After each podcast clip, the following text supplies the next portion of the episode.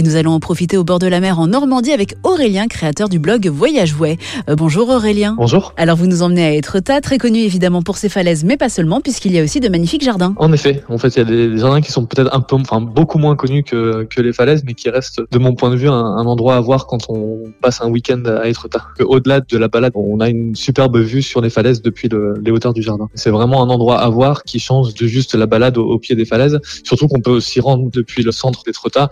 Ça grimpe un peu, mais c'est tout à fait possible de, de s'y rendre à pied. Dans ce jardin de 7000 mètres carrés, il y a évidemment des plantes, mais plus étonnant, des sculptures. Oui, tout à fait. Il y a des petites sculptures donc, qui sont euh, souvent autour des buissons avec des petites têtes euh, totalement rondes, sculptées, qui donnent justement un côté un peu apaisant. On fait en sorte que le jardin reste attractif quelle que soit la saison. Alors parfois avec des fleurs si c'est au printemps ou en été, ou plutôt des buissons si c'est en hiver. Et où qu'on soit dans le jardin, est-ce qu'on voit la mer? Alors dans, dans, dans le fond, on a uniquement la vue sur le jardin.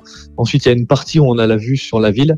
Et ensuite, il y a une terrasse euh, qui se situe sur l'un des côtés du jardin, où là, on a une magnifique vue sur la ville et sur les falaises. Et cette vue depuis la terrasse a été représentée par un célèbre peintre. Oui, tout à fait. C'est une vue euh, qui a servi à Claude Monet. Et d'ailleurs, sur cette petite terrasse, il y a une reconstitution de Claude Monet en train de, de peindre un tableau euh, avec la vue derrière sur, euh, sur les falaises. Et mis à part les jardins et les falaises, on découvre quoi d'autre à Étretat? Il y a également la ville qui est vraiment charmante et il est possible à marée basse d'avancer en fait sur le, là où la mer s'est un peu reculée pour euh, passer à travers un petit tunnel et arriver sur une plage qui se situe donc euh, derrière l'arche euh, connue. Et c'est vrai que c'est moins connu et au, au final on, on, peut y aller et entre le jardin, cet endroit-là, la visite de, de, la petite ville, on peut facilement y passer une bonne journée. Merci beaucoup Aurélien. Vous nous rappelez l'adresse de votre blog? Oui, alors le blog donc c'est Voyageway, donc voyageway.com et donc l'article sur les jardins d'Étretat se trouve dans la catégorie France. Et la semaine prochaine, nous restons en France avec d'autres balades estivales.